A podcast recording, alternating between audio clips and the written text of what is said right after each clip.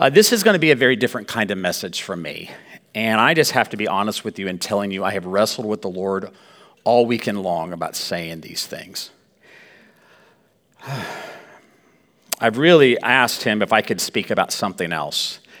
And I just feel that the Spirit has continually led me uh, to what we're going to talk about today. I wanted to begin a new series, which we will begin next week, the Lord willing, uh, on the book of Acts. And I, am really very excited about it. We're not going to go through verse by verse because we'll be there for four years if we did that.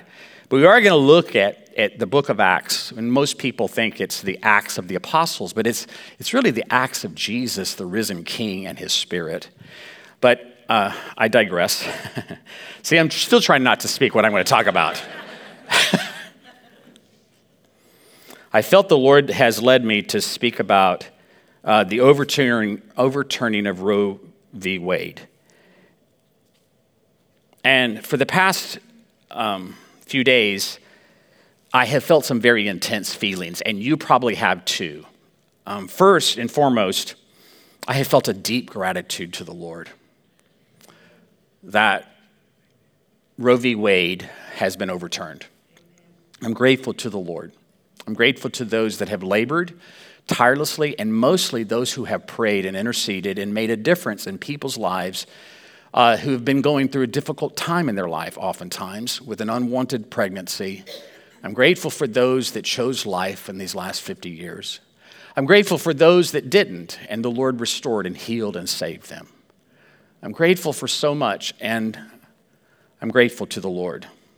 Until last Friday, abortion was protected in our nation by the court's overreaching and erroneous 1973 ruling. But most Christians have always understood during this time period that abortion and the ending of a life in the womb is contrary to God's word. Life, as we see it from Scripture, and the word that He's spoken to us, begins at conception. But in fact, who we are begins even before that.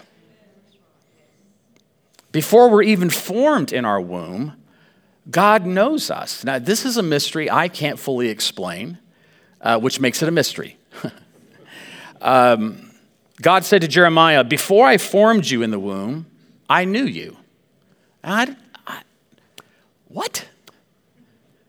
There's something going on that we don't fully understand. And there's a knowing that though we didn't know we were being known, he knew us. Oof. My goodness. You know, that kind of God is fully capable of taking care of us to the very end. The psalmist, uh, King David, said of God, For you formed my inward parts, you knitted me together in my mother's womb. I praise you, for I am fearfully and wonderfully made. Your eyes saw my unformed substance, verse 16. In your book were written, every one of them, the days that were formed for me, when as yet there was none of them. So God knows us before we're formed in our mother's womb. Before we could know him, he knew us.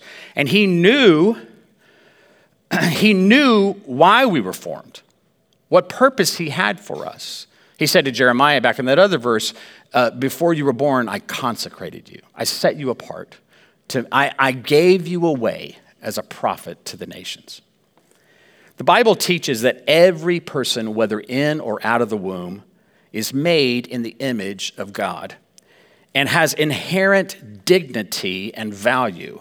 And while the Bible also guides us in how we are to treat others who disagree with us, uh, as the church, we have no choice but to let God's word shape the way that we engage culture on these issues of life and dignity.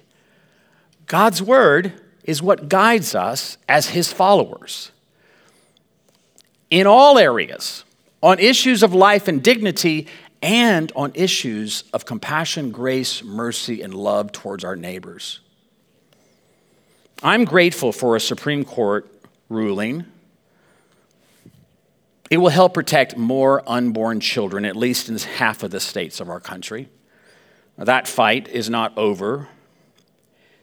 But I also feel sadness over the very bitter divide that's in our nation. So many people see this issue and others differently, so differently. And, and I realize that nothing's new, but it does seem to me that there is more rancor and more ugliness and even threats that are being issued today. And by the way, those kinds of attitudes have happened on both sides. And that's sad. I've watched those that claim to be Christian use the same tactics of rancor, ugliness, and threats to get their way, and that is not Christ like. I have to admit that I also feel a little bit surprised. So I felt rejoicing, I felt sadness, and I felt surprise. You'll remember me saying a few years ago, I wasn't sure we would ever see the turn, overturning of Roe until people's hearts were changed. And I was wrong. Roe has been overturned. But I was right in that hearts need to be changed. Because laws are ineffective in bringing about salvation. We won't bring about the goals of the kingdom by using tools of an empire. You can't affect spiritual change at the ballot box or by electing certain politicians or by enacting laws. We desperately need a spiritual awakening in our nation. We need the Holy Spirit to fall upon us. We need, as Second Chronicles 7:14 says, to be his people who are called by his name, who will humble ourselves and pray and seek his face and turn from our wicked ways, not the wicked ways of those that are around us, our wicked ways. And the word says, then he will hear from heaven. He will forgive our sins and he will heal our land. That's what we need. I'm glad Roe has been overturned. But that's not what I've been pursuing this whole time. I'm glad, but what I want is to see revival and reformation and the power of God fall upon our nation. What I shouldn't feel today, and I hope that I don't, and I hope you don't either, is a desire to gloat as if our team just won the Super Bowl. Um, abortion and the complex issues surrounding it have never been a game to win or lose. It's just not that. As Scotty Smith, a pastor in Tennessee, said, now isn't the time to buy a bag of popcorn, sit down and watch for the next Supreme Court decision. It's a time for faith expressing itself in love and grace being revealed through servanthood. That's the time we live in. You know, in the wake of this decision, we need to remember as God's people, as the church, a few things. First, there are going to be scores of women with unexpected pregnancies who don't know where to turn now in their moment of crisis. If we're gloating over a legal victory, we've missed the point and we will miss our true purpose, which is to reflect God's love and truth for the sake of His glory. We're to reflect His love and His truth for the sake of His glory.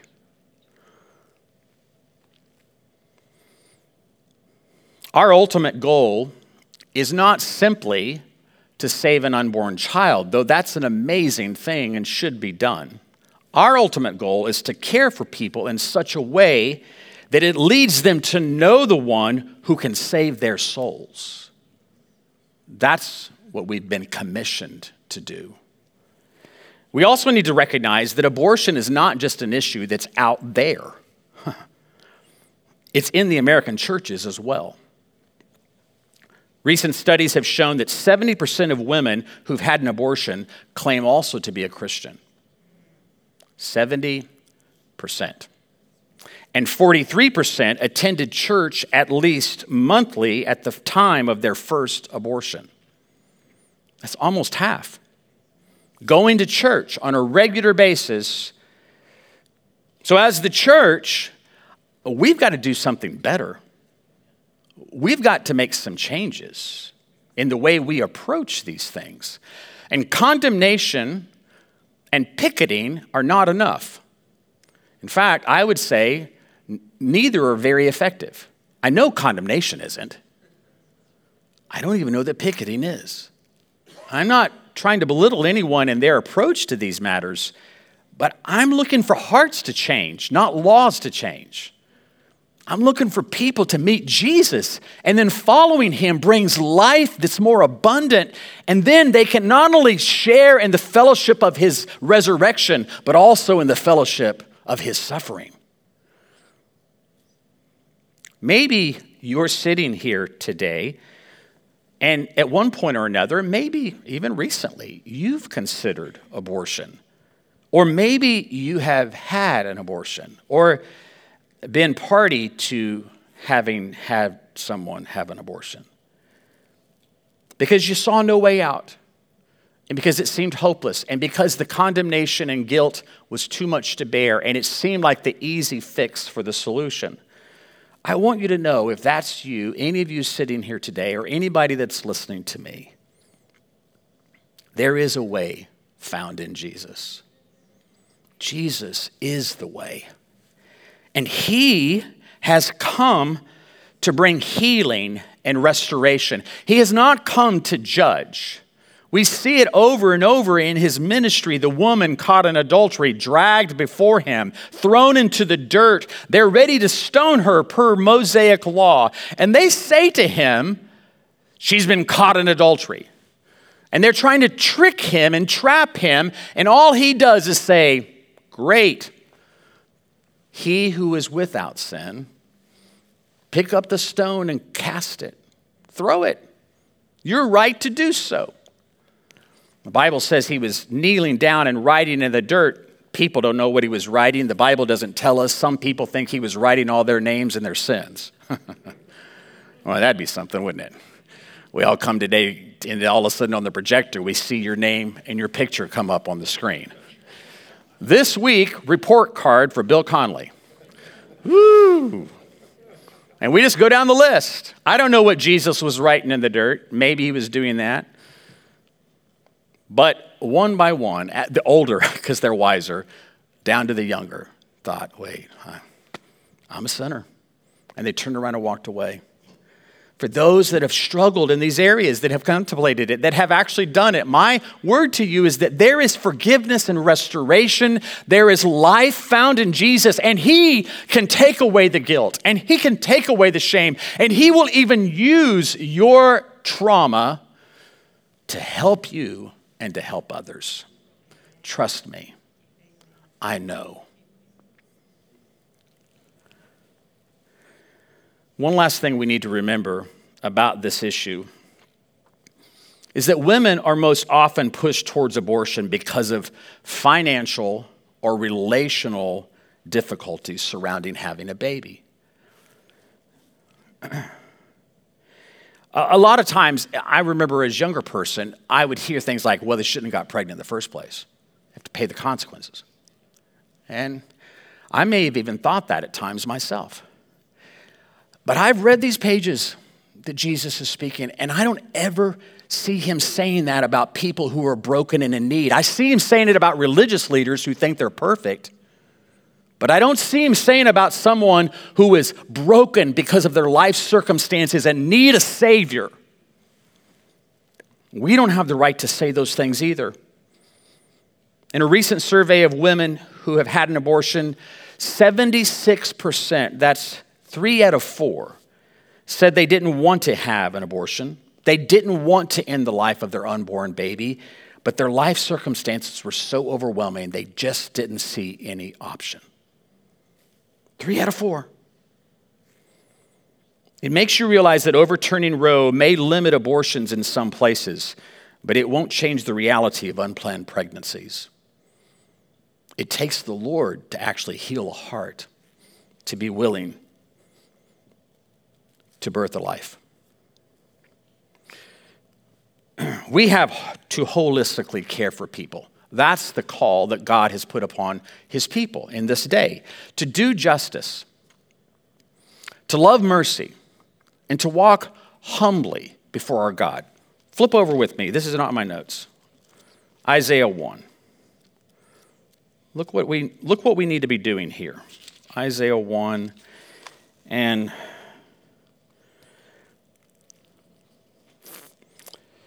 verse 17. Actually, let's look at 16. Wash yourselves, make yourselves clean, remove the evil of your deeds from before my eyes, cease to do evil, and learn to do good. Seek justice. And that's not just for yourself, that's for others, which I honestly believe those in the pro life movement that has been most effective are the ones that have done it for the right reasons. Correct oppression the oppression that was done for the unborn as well as for the mother who finds herself in a really impossible situation. Bring justice to the fatherless and plead the widow's cause. And if there is any new modern day widow, it could very well be the unwed mother. I believe that we have to work holistically to help people, that we can't sit and point a finger, wag a finger, carry a sign, and smirk at them because they have done something that they felt they had no other option for. I believe that we have got to love them and serve them and work for their good and help address their personal, relational, social, and economic reasons that might push them into aborting their child. I believe that we also need to promote, as citizens in this nation, better policies and even enacting laws that would help parents with small children, help them financially, even the children that would be in a mother's womb. And you can disagree with me on that, and that's fine. I just would like to promote life and not just simply be against abortion. And I want to promote good parenting and not just be um, belittling people that can't get their act together. We need to encourage more in the church to become foster parents and to give respite care to those that are giving foster care. And we need to make adoption more affordable in our nation. While Christians are almost three times more likely to adopt than the general public, many more would adopt right now, but they can't get through the red tape and they can't overcome their financial hurdles. We need to do something about that as a nation. So, what I want to leave with this this morning? I don't like to make what could be perceived as political sermons. And that's why I didn't want to say these things today. Not because God's word is not true, but because I just don't like to drag politics into things. And I don't like people to misconstrue that that's somehow what we're promoting. I am a servant of God, and I want to seek first his kingdom and righteousness. I mean, I want his kingdom, his will to be done, to come down to earth just like it is in heaven. And that is my goal, even in sharing these things. But how then do we live in this messed up world of ours? Well, here's what I would leave with you that as followers of Jesus in this current culture, there are two distinct postures that we must take. One with one particular population or group of people, and one with another. There may be more, but these are two that come to my mind very vividly.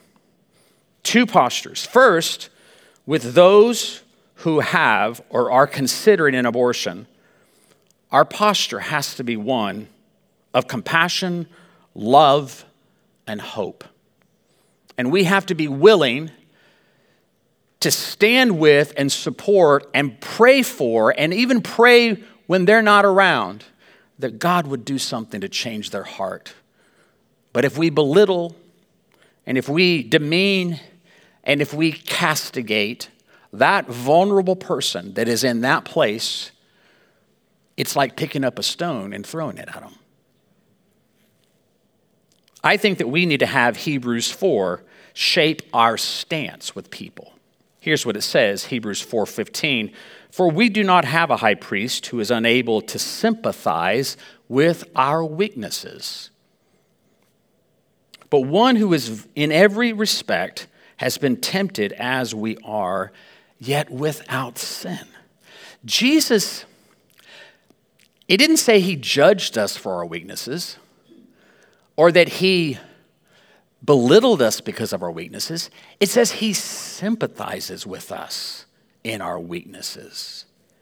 He knows what it feels like to be all alone, facing unwanted circumstances, and deeply troubled by what lies ahead. Jesus knows. He knows. He was tempted just as you and I are. But the good news is that he is without sin. And why it's so good is that now, because he has no sin, he's able to deal with our sin. That's why it's so good. As Christians called to love our neighbors as ourselves, it won't help things if while Jesus is sympathizing, we're busy judging. Let's be careful in these days. But finally, towards another group of people, those I would call a militant pro abortion crowd, who are very vocal and vehement. You'll see them on every news channel and social media feed, which I have really tried to avoid this weekend. They'll be leveling vile and hateful attacks, and in some cases, are planning violence against churches and crisis pregnancy centers. I want to first say to you that the, the forces that are behind them, the forces that are driving them, are spiritual forces of darkness. They are principalities that are evil and demonically inspired, and the enemy is working his magic as best he can. He is pulling strings and he is riling people up, and he wants unrest and he wants them to go to their death believing that this is a right worth fighting for. Our battle is not against flesh and blood. Our battle is against these principalities and spiritual forces of darkness. And we're called to have weapons that God has provided for us for the pulling down of strongholds and things that come against people that are all around us. Not just the people of God, but those helpless people that are in need of something from God. Eyes are blinded, ears are stopped up they, they're broken and they're, they're hurting inside, and principalities and demonic forces have kept them in darkness. But he has useful people, Satan does, in his hand. And he's got them all riled up right now. And while we do the spiritual warfare in the heavenlies, not against flesh and blood, but against those principalities, we are also called to do what I had, had you turn to in Matthew 5. And this one's a little bit hard for me. Matthew 5 and verse 43. You've heard that it is said, You shall love your neighbor and hate your enemy. But I say to you, love your enemies and pray for those who persecute you, so that you may be sons of your Father who is in heaven. For he makes his sun rise on the evil and on the good, and sends rain on the just and on the unjust. For if you love those who love you, what reward do you have? Do not even the tax collectors do the same? And if you greet only your brothers, what more are you doing than others? Do not even the Gentiles do the same? You, therefore, must be perfect as your heavenly Father is perfect. I want to encourage us that while we do this spiritual warfare that we should all be called to doing, that we're going to have to work on this passage in our lives. I get upset when I see people doing irrational things. I get upset at the inconsistencies of many that are, are right now, this weekend, protesting and claiming towards violence. But this is what the word says for me to do to love my enemies and to pray, to pray, to pray for those who persecute us. In this critical moment, we must love women who have unwanted pregnancies, who feel like abortion is their only hope, or who feel like they've just lost all hope, especially when they see people celebrating the ruling that they think is their only hope. We need to love them in a way that shows authenticity and care and Jesus like compassion towards them. And we must love these dads that, in many cases, are derelict and don't know what they're doing. The dads in these pregnancies also need Jesus. And we must love every person who views abortion differently than we do, and even love and pray for those who are enemies to this stance. As Pastor Smith said, that I quoted earlier, it's a time for faith expressing itself in love and grace being revealed through servanthood. We sang this song this morning Christ be magnified in me. I think that pretty much sums up exactly how we are to live in our world today. That Christ would be magnified in our words, in our stances, in our conversations, in our thoughts, in our lives. That Christ would be magnified and that when people look at us, they don't see hate and vitriol, they don't see judgment and scorn, they see Jesus being lifted up and magnified in people who, just like them, needed a Savior. Christ be magnified in us today. Amen. Now, I gave my wife the chance to not come up and talk after the sermon. She says she's ready, so that's a good thing. Because I said, if you don't want to, you don't have to. But she's going to come. She's going to share what's on her heart, which always helps me. And I know it helps you too. And then we're going to pray for you.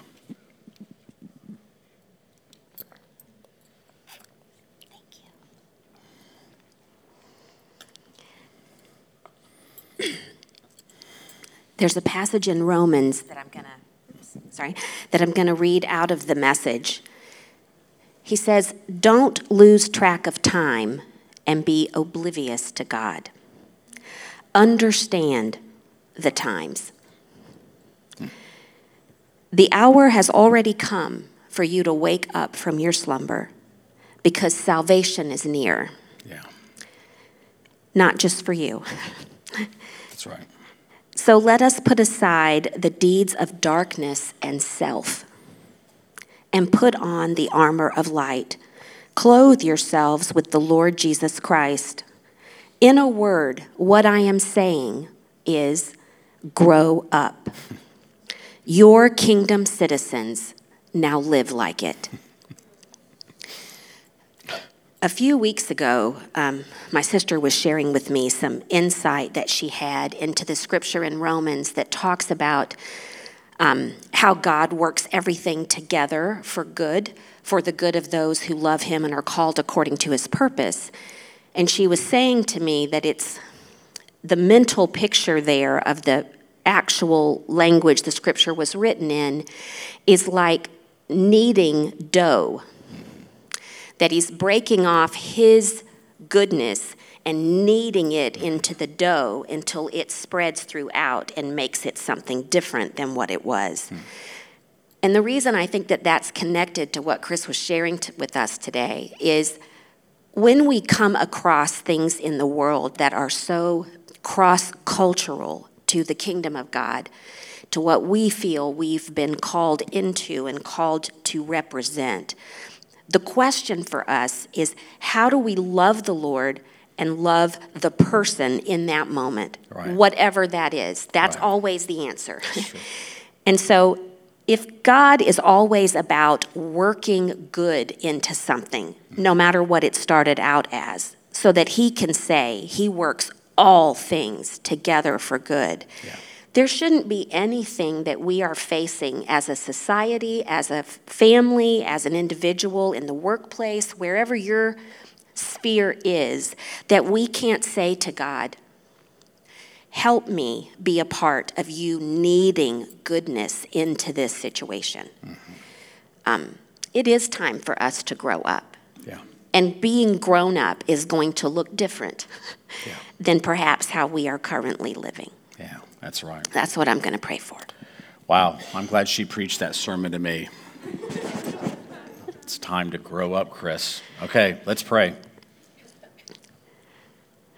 Father, we do hear your call. First to yourself, and then to your, your purpose, your mission of love and salvation. We do want to grow up into you, the good Father. We want to be faithful ambassadors in the situations we find ourselves in with friends, with family, with coworkers, with people we bump into because of your sovereign will and providence. Yes, Lord. God, make us aware of how much we are a result of your mercy and grace. Yes. So that we bleed mercy and grace when we're pricked That's and right. not something else. That's right. Father, give us more of your love for the people you love. Give us more faith and hope for the hopeless situations so we aren't quick to give up or to blame the people who are hurting because that feels easier than coming up with answers to impossible situations. It's true. Father, thank you that your love extends forever. It doesn't run out. There is always enough. And that your goodness is the realest thing more real than circumstances, more real than experience, more real than choices, more real than personalities, Yeah. and certainly more real than politics. That's right. Help us live in that reality, Father. Help us receive it from you and give it freely and without cost to everyone that we come in contact with, that your name might be glorified and your kingdom extended. Yes. Lord, we thank you for your grace and mercy towards us. Like Donna said, when someone pricks us, may what comes out of us is grace and mercy. Lord, help us to walk in that in these days. Not superiority or judgment, but love, mercy, and grace. I pray for your people today, Lord. It's time to rise. Put aside the, the tactics that may have they may have been useful in the past, but they're really not going to be effective today in reaching hearts. Help us, Lord, to, to walk with you into the places and broken spots, into the broken lives and the ruins that this world has produced and that sin has evidenced. I pray, Lord, that those that are hurting today, for various reasons, maybe they're feeling guilt or shame, maybe they're feeling confusion or hurt, maybe they're mad, maybe they're lost. Lord, may your spirit come to anyone that's listening to these words, anyone in our purvey, purview, and anyone that's in our arena or circle of influence. May they, may they meet Jesus, who is the way, who makes a way, and who produces life and restores all that is good. I pray, Father, that you'll make us a people that have you being magnified in our midst, in our lives, in our families, in our words, actions, and deeds. We commit to you, Lord, because we want to be useful in your hand in these days. We ask these things in your name. Amen.